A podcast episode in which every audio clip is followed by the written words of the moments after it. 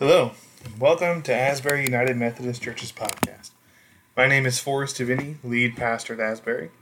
Thanks for joining us, and we hope that this episode will enrich your walk with Christ, increase your knowledge of the Bible, and maybe even entertain you a little bit as we go. So, if you are reading along with our Bible reading plan, you've made it through First and Second Chronicles now, which must be kind of a relief because again, they're they're repeating so many of the stories we've already read. We're now into uh, the book of Ezra, and actually by the end of the week, you'll have finished Ezra. It's a very short book, and you'll be into Nehemiah.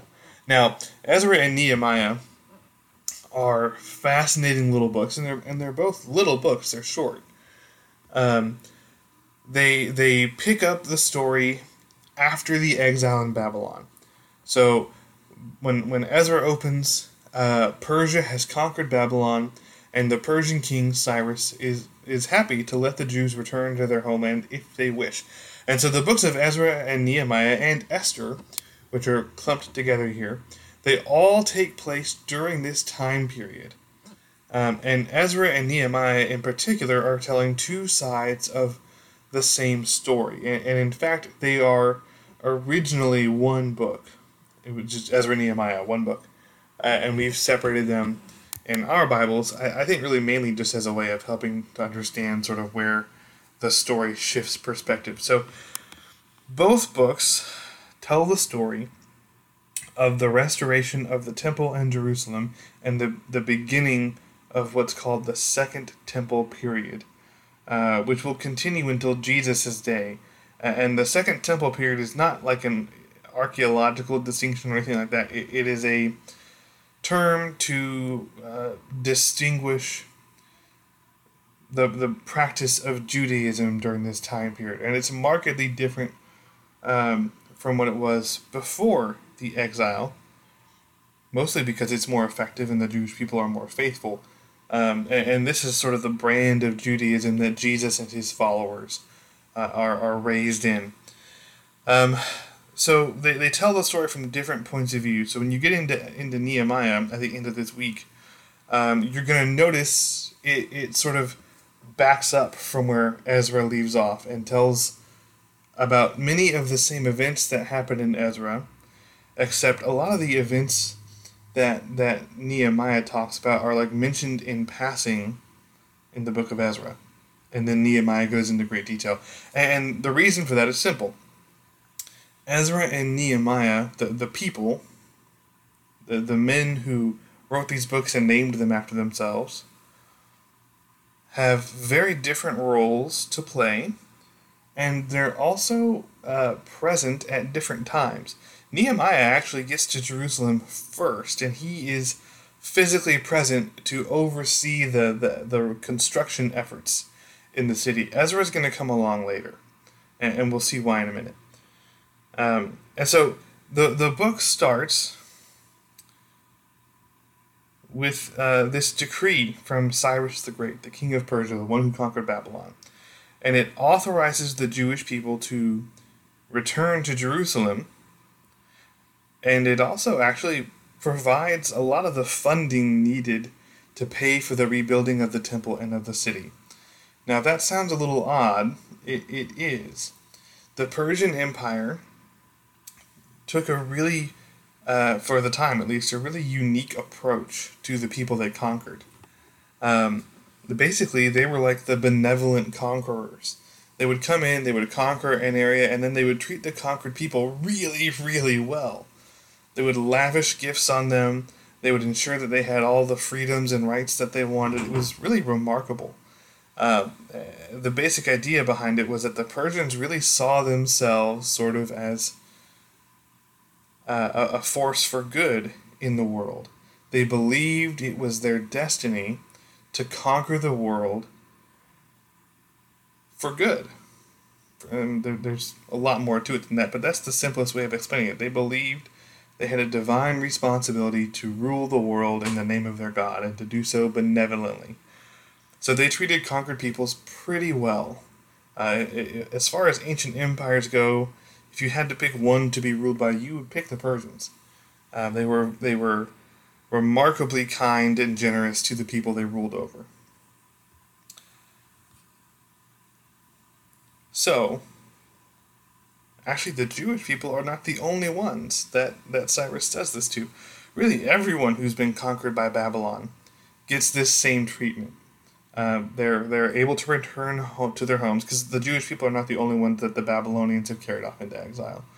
They're all able to return home. the The Persian king helps them all to rebuild their homes, and, and you know the, this there's this bit in there about the things that were stolen from the temple in Jerusalem. This was a really common Babylonian practice. They would when they conquered people, they would take their most highly treasured religious objects from their most important places of worship and carry them off to Babylon.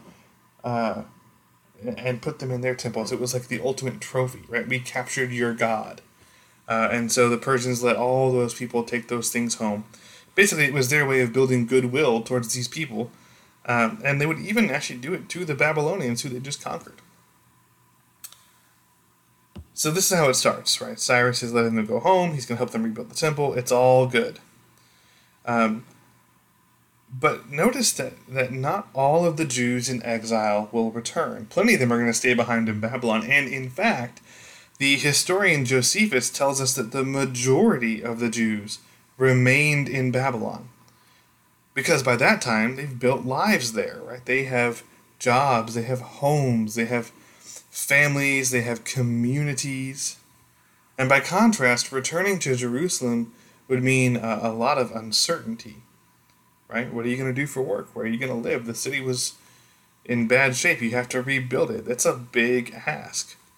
So most of the Jews actually are not going to go home to Jerusalem. They're going to stay in Babylon because now that's their home. In fact, a number of them by now have already migrated further east into Persia and are living in the Persian cities. And some of them have migrated in other parts of the empire. And so now there are communities of Jewish people all around the Middle East and, and into what we would now call modern day Iran and further north. Uh, they've they've spread quite far now, uh, and they'll continue to do that throughout the reign of the Persian Empire. So much so that that really there's probably for the rest of history there are probably more Jews living outside of Israel than there are inside of it. Now, that may be different now, I'm not really sure, but I wouldn't be surprised if it's not. And, and this is kind of significant.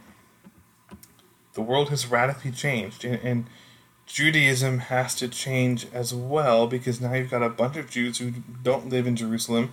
And even when the temple is rebuilt, most Jews are unable to worship at it because they don't live anywhere near it.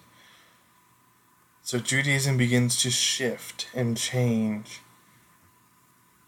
and begins to take on many of the forms that we might recognize in modern Judaism. Very interesting stuff, but it's not really part of the story here.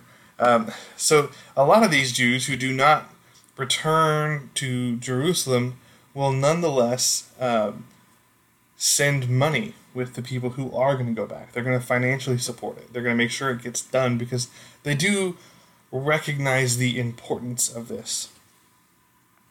So they're going to send their money. And, and, so then Ezra tells this story, right? After he gives you like a list of, of the exiles, right, who were returning. And he's going to tell this story about these neighboring peoples who were opposed to what they're doing. Now, the neighboring peoples, um, they probably consist of a, sort of a mix some of them will be people who were um, resettled around Jerusalem by the Assyrians 200 years before. Remember when the when the northern kingdom of Israel is wiped out by Assyria, the survivors of that war are are forcibly relocated throughout the Assyrian Empire, and the Assyrians then forcibly relocated other people from Mesopotamia into the area that had been around Jerusalem and the kingdom of Judah. So you've got all these people who are not Jewish in any sense who who live in the area who've been who are not native but they're there now. And there's also uh, Jewish peasants who were left behind in the land during the exile. The farmers in the countryside and, and things like that. They were never they were never carried off. Most of them are still there. And it's been, you know, 70 years. It's been a long time. They've they've gone on with their own lives. They've established their own networks. They've they've built their own sort of economic networks and political networks, and they're happy with the way things are. And so they're not all that thrilled about the idea of the the city being rebuilt and the temple being rebuilt and this major sort of Jewish religious center popping up. And there are also Persian officials who are trying to establish their power in, in what for them is still sort of newly conquered territory. None of them are very happy that the Jewish people are going to come and, and not only rebuild the city, but they're going to build walls around this city, right? They're going to turn the city into a fortress. That's a little unnerving for people because it's not it's not like this is one of the official Persian cities. So there's there's a bit of a threat being perceived there. And so they start trying to get the project stopped, and they succeed in getting it paused. They get a they get a pause to happen by complaining to the king, and by now it's a new king. But now Cyrus the Great is gone. Uh, this is now King Darius, who is uh, interestingly not Cyrus the Great's son. There's a whole fascinating story of, of how that happened, but basically, Cyrus's children were killed. Darius may have killed one of them himself, and then uh, pretended to be the guy who killed the assassin. It's a really long kind of fascinating story if you want to dig into it. Darius, however, is, is actually just one of Cyrus's generals. He would have been one of the people leading the armies that conquered Babylon, and now he's become the king. And, and so, really, the subtext here is that these Persian officials realize that Cyrus is gone. There's a new king in power who is not a blood relative of Cyrus and who probably knows nothing of Cyrus's initial decree to restore Jerusalem. And because he's a new king and he's not Cyrus, he might actually have a different way of operating. He may want to be stricter with their newly conquered people. So they're testing him out. And so they send him a note saying, Look, are you really going to let these people who we've just conquered rebuild this big fortress city? And Darius says, Well, maybe that's not a good idea. And he, he pauses construction until the people who are in Jerusalem overseeing the rebuilding project sent him a letter saying, Look, your predecessor decreed that we were going to do this. So Darius orders a search of the royal records. And he finds, not in Babylon or in Susa, Babylon is his new capital, Susa is the old capital. He finds it in a city called Ecbatana, which is weird little name, but it's it's the summer palace of the Persian kings. It sits high in these mountains in the in the middle of uh, what we would now call Iran, and it's the summer palace because you know in the Middle East, of course, things get very hot and unpleasant in the middle of summer. But that palace is high up in the mountains, and it's nice and cool and pleasant all summer long. So the Persian kings like to spend their summer there, and, and he finds in that palace a record of Cyrus ordering the construction of the temple and the rebuilding of the wall around Jerusalem. The Persians are excellent record keepers, so naturally he finds that. And then he does just what Cyrus did, and so will the next Persian king. There will be continuous support for the rebuilding of the temple and the rebuilding of the wall. And this is where Ezra comes in. He's been telling this story all along, but actually, up to this point, Ezra has not been in Jerusalem. We don't really know where he was. He might have been in Babylon, might have been in a Persian city, but he wasn't in Jerusalem.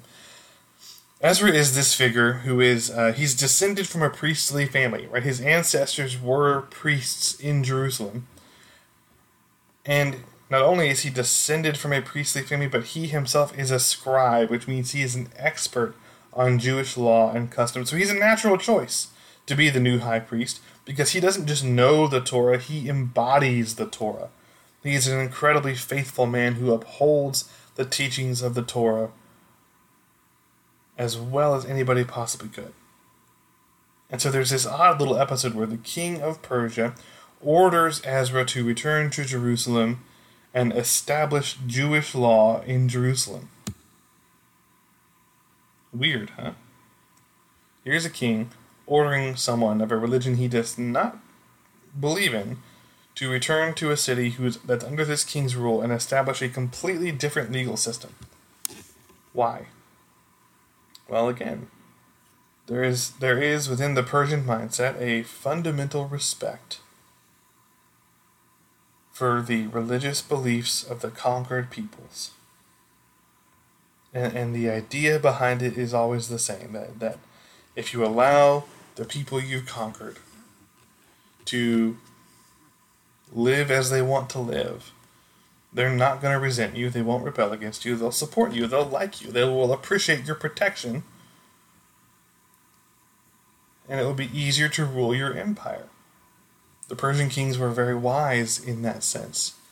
They recognized it was in their interest to allow the Jewish people uh, and all of the other peoples who lived under Persian rule to do as they wished so long as it didn't challenge Persian authority. And the Jews, by this time, are very clear that, hey, we're fine with, with living under Persian rule. You guys are treating us well. we will just go along with it. It seems like this is what God wants for us. And indeed, it does seem like that's what God wants for them. Um, the whole time throughout this book, they're attributing all of, all of the success of the Persian Empire to God's will. The Jews really believe that God has willed the Persians into power, that God has willed them to be under Persian rule, and so they're fine with it. They aren't raising any fuss. So, the king of Persia sends Ezra to Jerusalem to establish Jewish law there. And Ezra arrives and immediately sets about doing it, doesn't he? He he finds the temple is basically done. The the wall is basically restored. Now he's coming to take over as high priest, and so he's going to start with uh, reinstituting the worship in the temple and all the sacrifices that they're making and all of that good stuff. Uh, and that's what he does right off the bat. He immediately begins going through all the things in, in the Torah that they're supposed to do and establishing the rituals of daily sacrifice and establishing the, the festivals that they're supposed to hold. And there's this this episode towards the end of the book that takes up a couple of chapters where he basically realizes there's all these people in Jerusalem, and some of them will have been exiles who have returned. Some of them will have been people who never left. They're the peasants who remained in the land during the exile. But it seems like a huge number of them have are men who have married women who are not Jewish which is, of course, strictly forbidden by Jewish law. And so there's this this bit that seems really kind of cruel to us, where he demands that all these people divorce their wives and leave their families, and they do. They divorce them. It's this mass divorce. Now, did this really happen? Is this a real historical event? I mean, quite possibly, yeah. Again, it seems just too cruel to us, right? We would never want to ask someone to do that. And and in fact, in the New Testament, Paul explicitly tells people, um, "Hey, if you are married to a non-believer, don't divorce them. God may find His way into their heart through you, so you might as well just stay married." Um, so Paul actually contradicts this advice, but again, Paul is living under a new covenant. He's not living under the same covenant that Ezra and the people of Israel are living under. The rules have changed by the time we get to Paul. The rules for us are somewhat different than they were in the Old Testament, and we have to understand that. These people are living under a different covenant, and by being married to someone who is not Jewish, they are violating their covenant with God.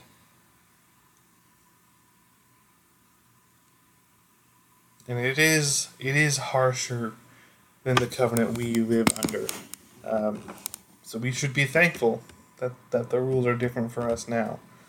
But the reality is this is this is what they lived with. This is what they agreed to. And there are reasons for it, and those reasons have been well established in the Old Testament by this time, right? Look at what happens every time the people of Israel are influenced by other cultures around them death and destruction on an unprecedented scale every time. The exile itself was caused by by the people of Israel being influenced by other cultures and other religions. They did not remain apart. One of the core parts of the original covenant, the covenant in the Old Testament, is that the people of Israel have to remain apart from the rest of the world. That's how it works. That's how they remain God's people. Because at this time, Jesus has not come. The Messiah has not come. The power of sin is much stronger then than it is now. The Holy Spirit has not been imparted to the people yet, and the only way to remain at least somewhat free from sin is to be ruthless in separating yourself from the influences of sin.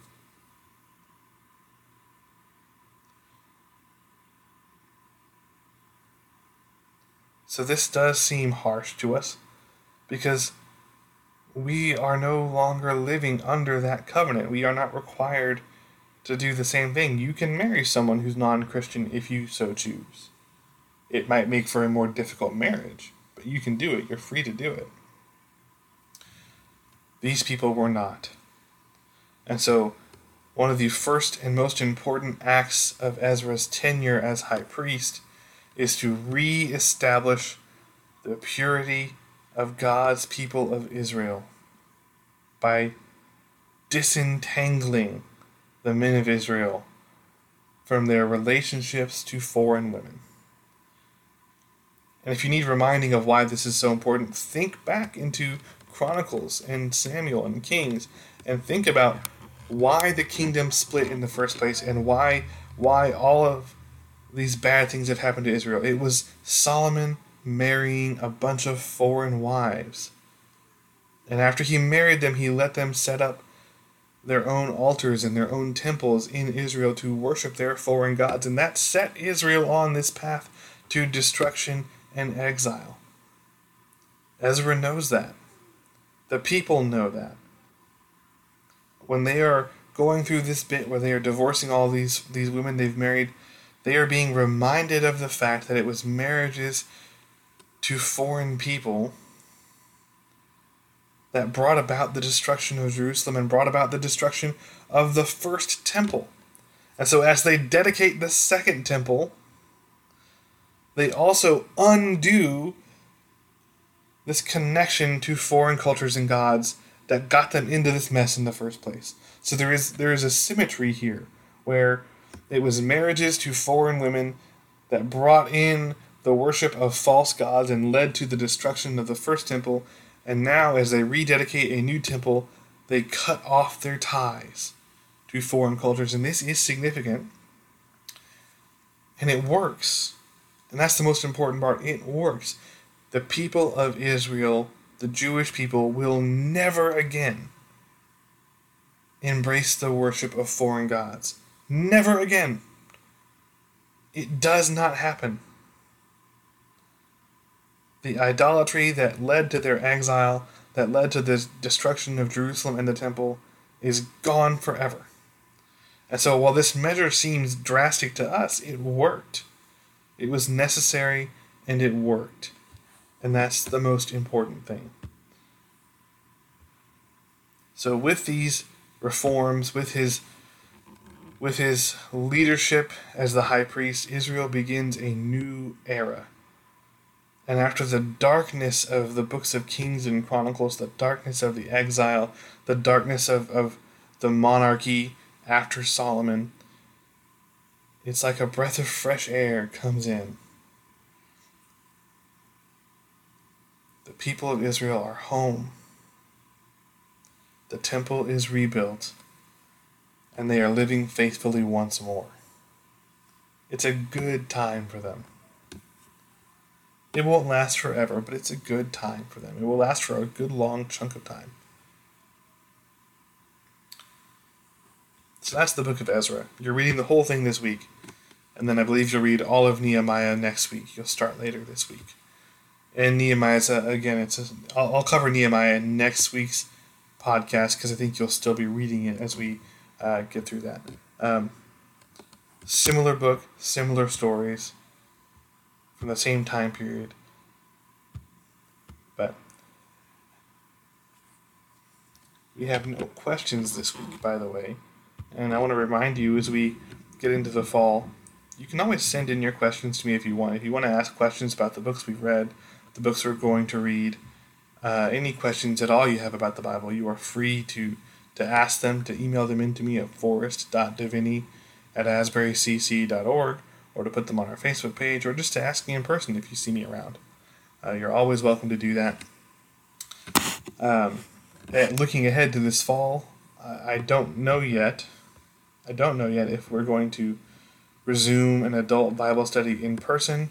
Uh, we're still working on that. Um, even if we do, I will likely keep this podcast going because it does seem that there are some people whom it reaches uh, who are not able to come in person on a regular basis. So I think this is a good way to, to ensure that we're all able to study the Bible anyway. Um, but if you're looking forward to, uh, if, well, let me let me say it this way. Um, if we're gonna start up a midweek Bible study for adults in person again, if we're gonna do basically the in-person version of this podcast as well as doing the podcast, um, I need to know how much interest there actually is.